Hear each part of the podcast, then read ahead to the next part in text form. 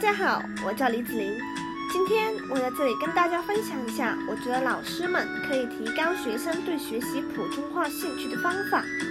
学习语言从来也不是一件容易的事情，怎么把单调、枯燥而漫长的学习过程变得活泼有趣？我觉得是作为老师最关心的事情。尤其是在香港这个大部分学生都是以粤语为母语，而普通话的应用又不太广的社会里。这项工作显得更困难、更重要了。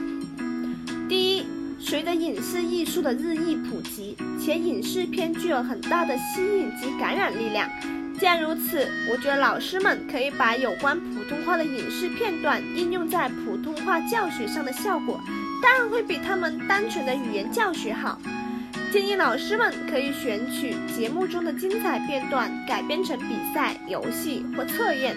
借此提高学生们对普通话节目的兴趣，并引导他们多听，使他们把普通话的语言规律内化，进而能说流利的普通话。其次，除了影视片段以外，我觉得普通话歌曲也能成为训练学生听说普通话能力的有效手段。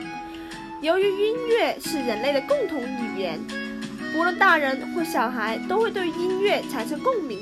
引入普通话歌曲，能令学生寓工作于娱乐，从而加强他们对普通话的认同感。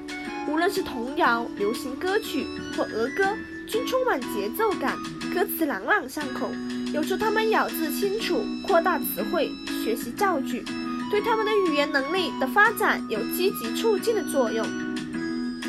上的课堂教学设计都是从学生感兴趣的东西着手的。所以，某程度上，他们都能提供一个比较自然的说话目的，从而刺激他们说话的欲望，有效地调动学生的学习主动性及积极性。